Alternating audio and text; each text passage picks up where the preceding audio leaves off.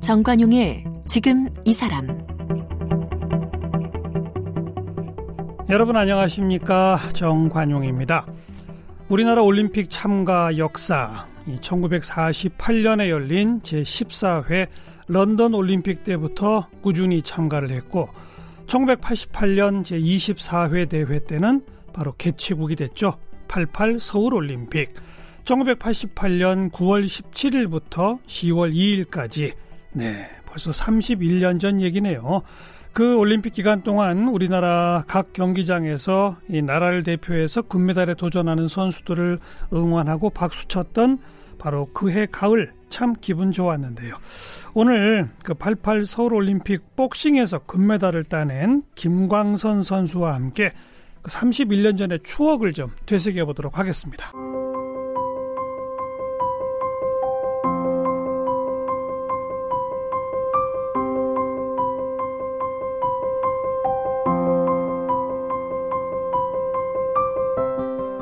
김광선 선수는 1964년 전북 군산에서 태어났습니다.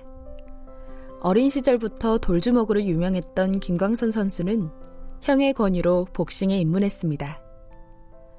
입문 6개월 만에 서울 신인 선수권 대회에서 우승하면서 유망주로 주목받았습니다.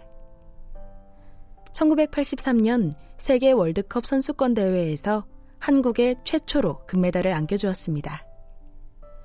1986년 서울 아시안 게임 복싱 플레이급에서 금메달을 목에 걸었고 1988년 서울 올림픽에서도 복싱 플레이급 금메달 리스트가 됐습니다. 아마추어 선수로 202전 201승 1패를 기록한 김광선 선수는 1990년에 프로로 전향했습니다. KBS 권투 해설위원과 육군 사관학교 겸임 교수로 활동했습니다. 현재 김광선 체육관을 운영하고 있습니다. 네, 88 서울올림픽 복싱 플라이급 금메달리스트 김광선 선수 어서 오십시오. 네, 안녕하십니까. 네. 그날 기억나시죠? 31년 전. 아, 그대로 기억이 납니다. 그대로. 그대로 뭐 어. 그때 10월 2일인데요.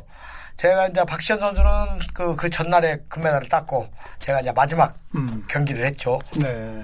바로 폐막하는 날이었다면서요. 그렇죠. 어. 어, 저희 복싱이 에, 제일 마지막에 결승을 합니다. 어. 다른 종목들은 다 끝나고 예. 복싱만 자 마지막 남아서 제가 어, 복싱만 이게 결승 경기를 하는 것이죠. 모든, 모든 올림픽이 다 그래요? 아니면 88 서울 올림픽만 그랬어요? 뭐? 올림픽이 그렇습니다. 어, 그래요? 복싱은 왜냐하면 장기간을 하잖아요. 어. 그게 이제 맞는 운동이기 때문에 하루하고 하루 쉬고 아하. 하루하고 하루 쉬고 그러다 보니까 일정이 거의 마지막 폐막식 날 잡힙니다. 네. 그 각 체급마다 몇 경기를 해야 결승전까지 가는 거죠? 보통 올림픽에서 여섯 번 경기를 이겨야 아, 네 다섯 번을 이기면 결승에 여섯 어. 번까지 하는 것이죠. 예. 여섯 경기를 이기면 금메달 따는 것이죠. 금메달이군요.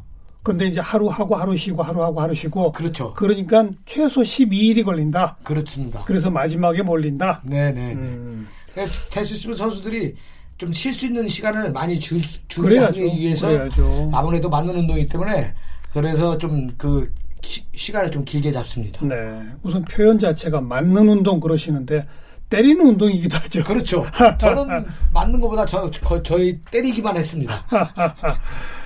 31년 전 그날 얘기는 좀 이따 다시 하도록 하고요. 좀 아까 이 소개 프로필을 들어보니까 어린 시절부터 돌주먹으로 유명했다. 아니 어린 시절에 어떻게 그렇게 유명할 수가 있어요? 돌주먹이? 싸움을 많이 하셨어요? 동네에서? 아주 식구들이 많다 보니까 어. 형제가 지금 저희 형들이 세 명이고 누나가 세 명이니까 형들이 그 어렸을 때 형이 셋, 누나 셋? 네. 사남 삼녀의 막내입니다. 어 그러세요? 그러다 보니까 그 형제들 음. 많은 데서 살아남아야 하니까 예. 그 쌈도 자르고 또 형들이 또 쌈도 많이 시켰고 동네에서 어, 어. 그러다 보니까 뭐 1등도 하고 그랬습니다. 아 그러다가 형의 권유로 복싱에 입문했다. 네네.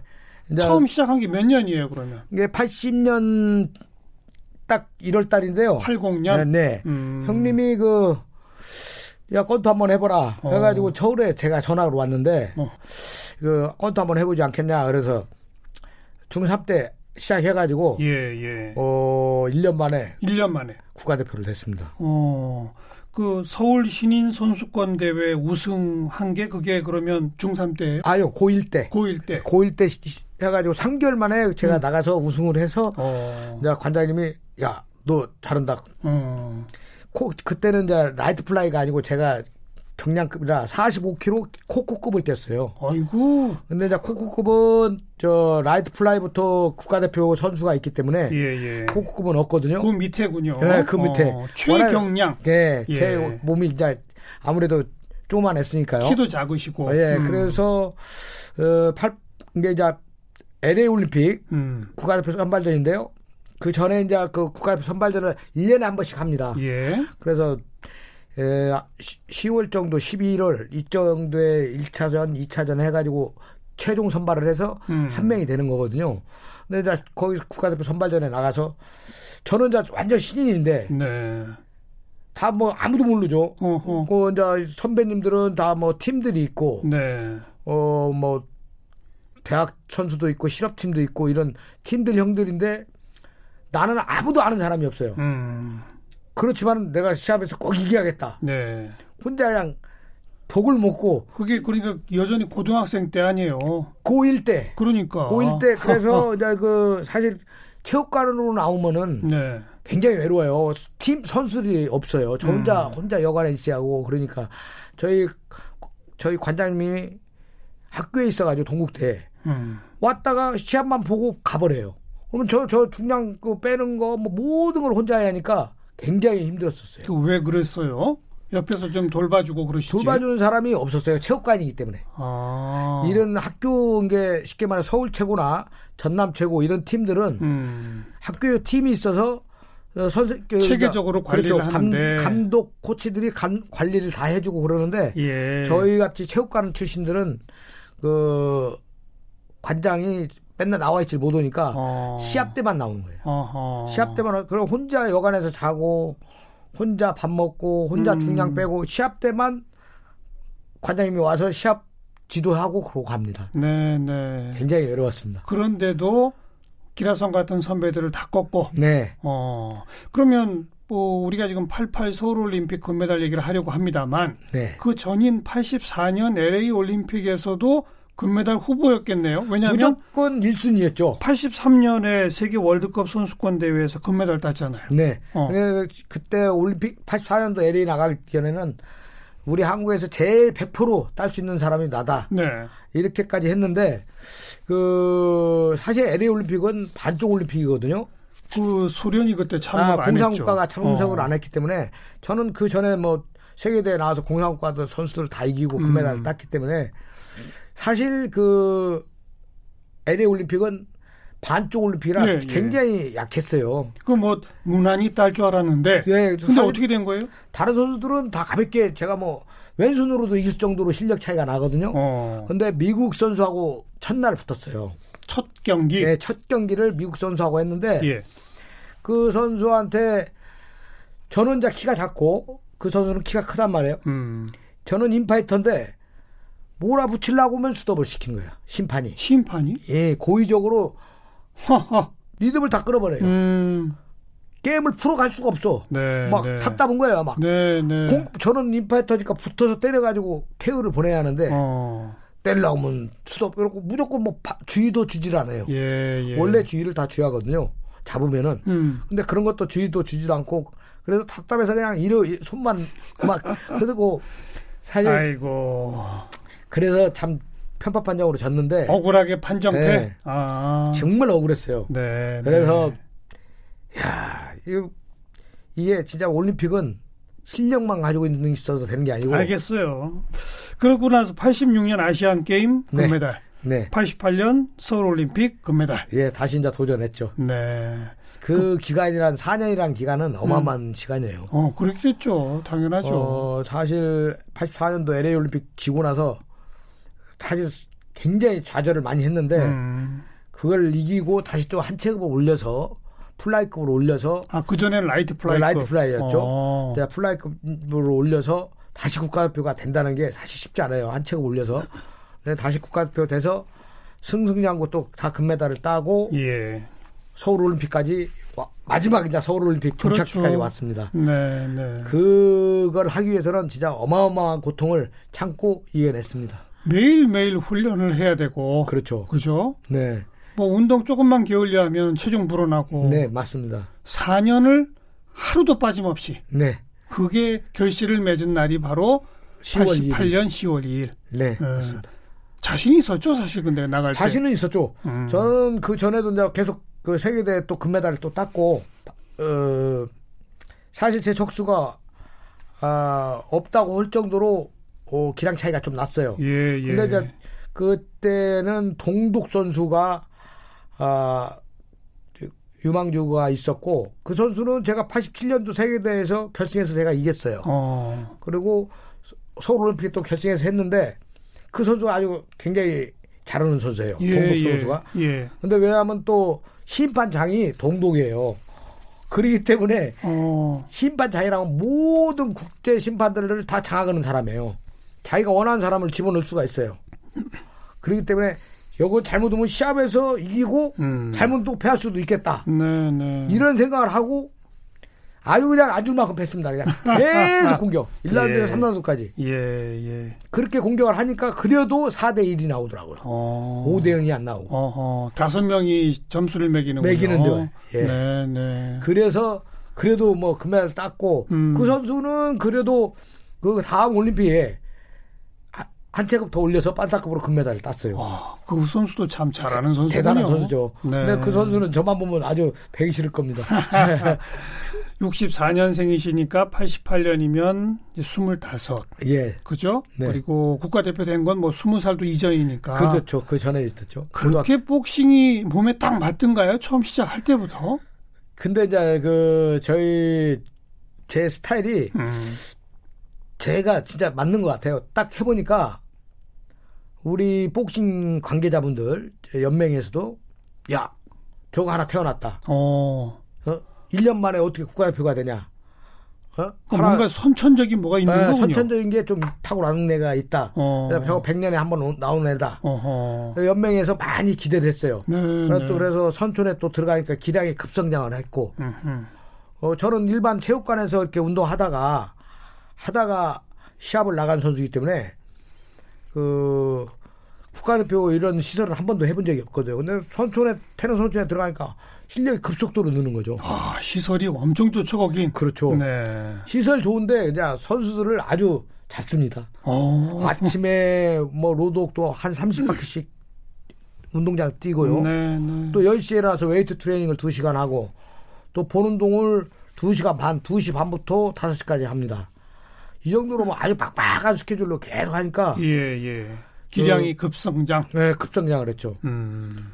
근데 이제 그거를 체력이 없는 선수들은 또 오히려 못 버티죠. 못 버티고 어. 예. 더 오히려 더 쇠- 쇠퇴돼서 선촌에서 나가는 선수들도 있습니다. 그 와중에. 네. 근데 뭐 저는 체력이 강해서 그런지 괜찮았습니다. 어려서부터 운동을 워낙 좋아하셨군요. 네. 네. 아, 근데 이제 이 자기가 체력적으로 좀 좋아야 돼요. 음. 저는 다른 선수들하고 모르- 틀리게 가슴이 넓어요. 어. 여기가 두껍기가 두꺼서 어허. 심폐 기능이 굉장히 좋습니다. 그러다 보니까 선천적으로 참 네. 타고나셨구나. 남들보다 지치질 않아요. 그러니까 음. 쉽게 말해서 그 외국 선수들 뭐 키 큰 저보다 20cm 더 큰 선수들하고 시합을 하는데 그 선수들한테 이기려면 기술적으로는 제가 못 이기거든요. 계속 공격해서 네. 지치게 만드는 거. 예, 그렇죠. 리치가 상대가 길고 그러기 때문에 예.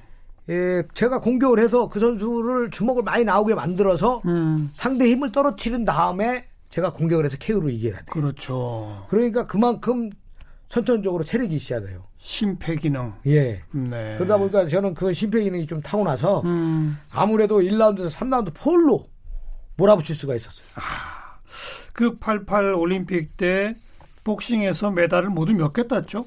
복수에서 금메달 2개, 은메달 하나, 동메달 하나. 어, 그래서 우리가 88 서울 올림픽에서 종합 성적 4위 4위 했죠, 전체. 그 전체 종합 성적 4위의 1등 공신의 하나가 복싱 아니었습니까? 맞습니다. 그죠? 네네. 뭐 국민들 대접도 대단했죠. 아, 그때 어마어마했죠. 음. 뭐, 그, 바로 뭐, 카파레드도 서울에서 해줬고. 네, 네. 저희 뭐, 고향 군산 가서는 뭐, 당연히 했고요. 어. 전주에서 뭐 군산에서 그런데 뭐 군산에서는 뭐 거의 뭐 5미터 한 짝씩 그냥 플랜카드가 걸려 있었어요. 아주 뭐 가- 갔더니 뭐 주민분들이 네. 뭐 밥도 공짜, 머리도 뭐 머리도 음. 공짜, 택시 타면 택시도 다 돈도 안 받아요. 예, 예. 김광선 선수 말고 박시현 선수가 금메달. 네, 그죠? 그다음에 은메달은 백현만. 네 맞습니다. 근데 백현만 선수가 헤비급이었다면서요? 그렇죠. 헤비급에서는 최초로 나온 거예요. 헤비급은 서양 선수들이 뭐 거의 동무대인데 동무대죠. 한국에서 예, 어. 한국에서 백현만 선수가 그래도 어, 은메달은 최초로 나온 겁니다. 그러니까요. 그다음에 이재혁 선수가 동메달. 동메달. 네, 맞습니다. 네, 패더급. 네. 그런데 중요한 건 88 올림픽 이후에 네. 지금까지 무려 31년이 흘렀는데 네. 올림픽 금메달이 한 개도 없어요. 김광선 선수가 마지막이에요. 어, 저로 지금 더 계속 KBS 제가 해설을 하면서 예. 계속 그 외국 선수들을 이렇게 보고 이- 이렇게 기- 경기를 보고 우리나라 선수도 보고 있는데 사실 그 우리나라 선수들이 빨리 적응을 하지 못했어요. 어떤 면에서요? 지금 세계적인 추세가 음. 저 같은 스타일로 다시 인파이터를 하지 않으면은 점수를 음. 주질 않아요 심판들이 그러나 우리나라 선수들만 오히려 아웃복싱을 해요 다시 음. 인파이터로 바- 바뀌기 위해서는 또 한 20년이 걸려요 그래요. 선수들을 다시 인파이터로 해가지고 이렇게 키워서 이렇게 새로 네, 운 적응을 해서 네. 하려면 그러기 때문에 사실 지금 굉장히 우리나라가 음. 그래서 고전을 하는 겁니다. 근데 기본적으로 왜 복싱을 그 헝그리 스포츠라고도 또 보통 부르잖아요. 그렇죠. 근데 이제 우리가 88 올림픽 이후는 좀 좀 가난한 국가에서 좀 벗어났기 돌아놨죠. 때문에 지금은 뭐 전혀 그렇지 않아요. 어, 그래서 이 나라가 좀 그 사회 분위기가 그렇게 되다 보니까 그, 런 것도 있지만요. 있지 않을까요? 그런 너무 뭐 그건 아닙니다. 그것만 지금- 있는 건 아니고? 예, 지금 어. 사실 복싱을 하는 인구는 더 많아요. 어 그래요. 생활체육으로 하는 친구들이 굉장히 많습니다. 예 예. 지금 자 이게, 이게 미국식으로 돌아가는 건데요. 생활체육 하다가 이렇게 잘하는 선수들이 이렇게 나오는 겁니다. 음. 이게 뭐 여러 많은 사람들이 지금 복싱 제가 복싱 에어로빅도 만들고 복싱 다이어트 프로그램도 만들어서 이게 보급이 되다 보니까 예. 선수 굉장히 많이 해요. 예, 예. 그런데 사실 거기서 선수들이 나와야 하는데 이게 그 심판들이 인파이터 선수들을 죽여버려요. 점수를 안 줘요? 안 줘버려요. 어. 시합을 나가서 결- 때리고 오히려 막 공격적인 선수한테 오히려 지게 만들어 버리니까 우리나라 선- 복싱이 죽은 거예요. 아, 그러다가 혹시 막 위험할까봐 그러는 거 아닐까요? 그건 아니에요. 그건 아- 이건 심판들이? 예. 엘리트인데요. 엘리트 경기에서는 절대 그럴 수가 없고요. 아, 그러다 보니까 선수층이 많이 약해졌어요. 아 그런 면이 또 있군요. 제가 그거는 칼럼도 썼어요. 알겠습니다.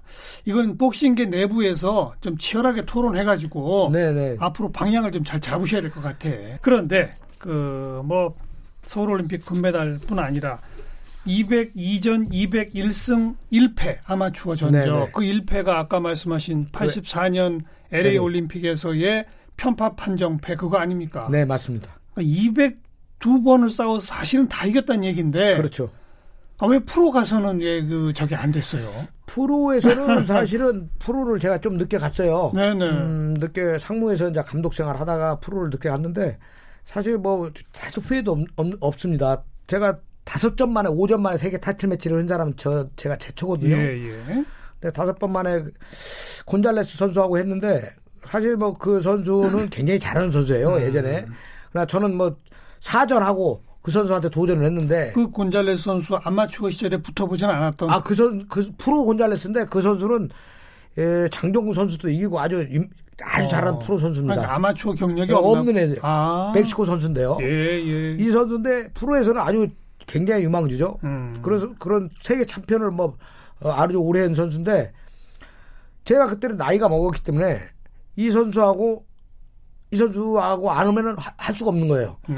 무조건 나는 한다. 예. 이 선수는 안 선수들이 저, 저를 피해요. 어 그렇겠죠. 이 참편했던 그때 선수들이 제가 도전을 하려고 하면은 내 비디오를 보고 피해요. 그러겠죠. 피우다 보니까 곤잘레스한테 제일 제시한 모든 비디오를 보내준 거야. 그때 이 곤잘레스가 성큼 물었어. 어. 물어가지고 오케이 그겠다. 예. 그래서 이제 타이틀 매치가 주최가 됐거든요. 예. 시합을 그때 제 트레이너가 홍수환 선배님인데 어허. 제가 1라운드에서 11라운드까지 그때까지 다섯 점을 이기고 있었어요. 어. 그 세계 챔피언을. 예. 근데 시합 12라운드 딱 들어왔더니 홍수환 트레이너가 야 동점이야. 그분은 이제 나한테 공격을 하라는 아, 뜻으로 더 열심히 예, 하라는 더 뜻으로. 열심히 하라는 뜻으로 이렇게 말을 했지만 그건 아니거든요. 어. 그래 그래요? 그리고 무릎을 꿇고 나가서 어차피 동점되면 내가 챔피언이 안 돼요. 또 공격을 막 했군요. 예, 어. 같이, 같이 공격을 하다 보니까 예. 이게 우리 같이 A급 선수들은요 카바링 하고 있으면 절대 KO가 안 나와요. 예. 다 손을 잡고 때리고 뭐 맞고 때리고 다 하니까 근데 막 공격하다 보니 아, 공격하다가 카바링이 열렸군요. 제가, 네, 같이 아. 공격하다가 제가 먼저 큰 걸 맞은 거죠. 아. 그래서 이제 제가 그 1패가 이제 또 KO가 케이오. 됐는데 아이고. 그래서 그때까지 점수를 봤더니 5점이 제가 앞선 거예요. 그냥 아무튼- 몸살이고 잘했으면 됐을 텐데. 그렇죠. 그리고 네. 아. 최초로 어, 올림픽 챔피언과 에, 아시아의 세, 세계 챔피언 최초로 되는 것이죠. 그러니까 말이에요. 근데 지금 뭐 사실 후회도 없습니다. 네. 네. 최대로 열심히 했고 음. 내가 모든 힘을 다 끌어서 사실 사전 하고 오전 만에 세계 챔피언 한다는 거는 전무후무한 예, 일이거든요. 예, 예. 근데 그 그거를 제가 도전을 했고 시합에서도 다 이긴 시합을 했고 뭐 이렇게 결과로는 졌지만은 제 마음속에는 항상 승리한 걸로 되어 있습니다. 네, 네. 그리고 이제 뭐 코치 생활도 하시고 네. 감독 생활도 하시고 해설위원도 하시고 직접 체육관도 운영하시고 네, 네. 아까 언급하셨던 복싱 에어로빅, 예, 예. 복싱 다이어트 예, 그거를 제가 이걸 논문을 창안하셨어요? 예, 오. 논문을 제가 쓰면서 이 복싱이 생활체육으로 이렇게 하면은 너무너무 좋다. 예.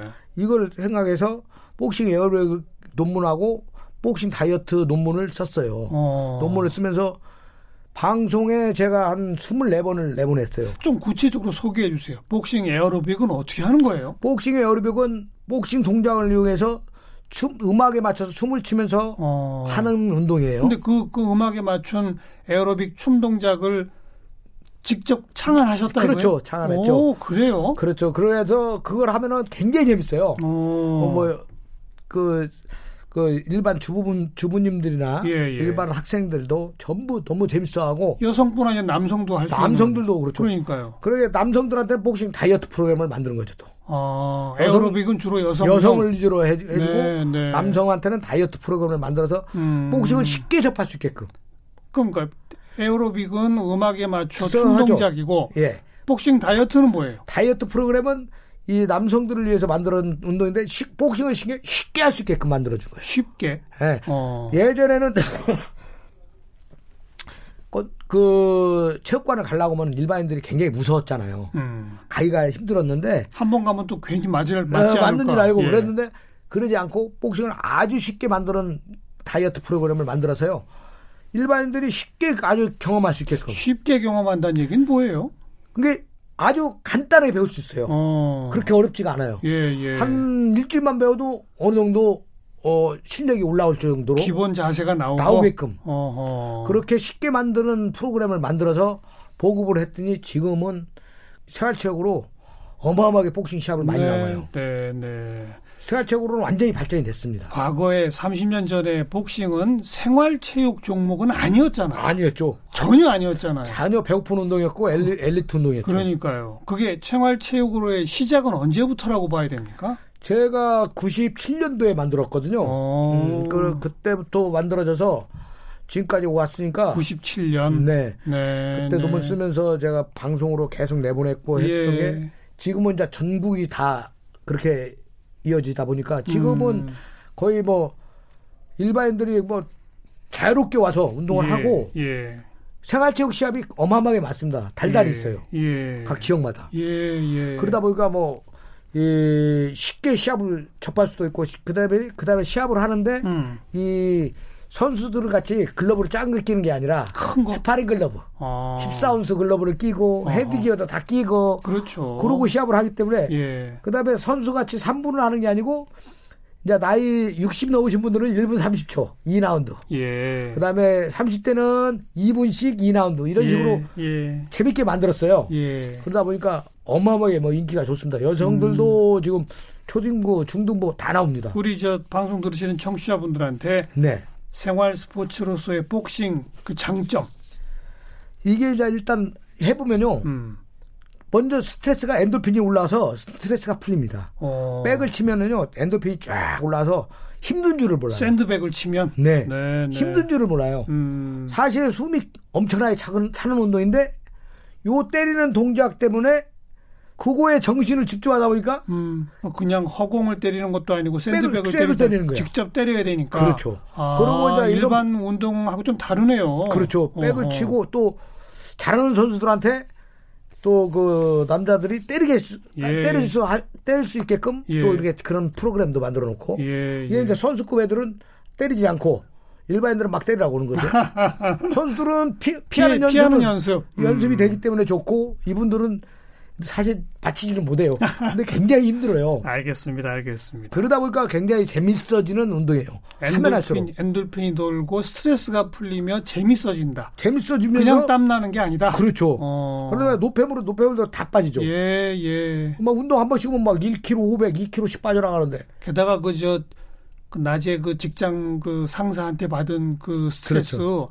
샌드백을 직장 상사로 생각하고 막 치면 그것도 그렇죠. 되게 제가 그거를 또 거기다 써줬어요. 직장 상사 써줬더니 더 재밌대요. 알겠습니다. 생활체육 얘기 마무리했고 내년 도쿄올림픽 혹시 복싱에서 뭐 금메달 하나 나올까요? 기대해도 됩니까? 아, 지금까지 은메달만 나왔는데 저는 사실 제 음. 후배들이 꼭 좀 나왔으면 하는 바람이죠. 지금 31년 동안 안 나오기 때문에 나왔으면 하는 바람인데 지금 에휴, 한숨을 쉬시네. 지금 내년 내가 지금 도쿄올림픽을 갈지 안 갈지도 모릅니다. 아이고. 선수들이 메달이 나와야 음. 방송국에서 돈을 들여서 저를 데리고 가는데 현지에 가서 중계를 하는데 제가 안 가면은 금메달이 안 나올 것이고 제가 여기 KBS에서 중계를 하게 되면은 은메달까지 나올 것 같고 그러니까 가서 오면은 좀 금메달 기대할 만한 선수들이 있으면 예예 도쿄 현지를 가시게 된다. 그렇죠 내년 도쿄 현지에서 중계하시길 기대하겠습니다. 네 음, 31년 전 네, 서울올림픽 어, 복싱 플라이급 금메달리스트 김광선 선수였습니다. 고맙습니다. 감사합니다.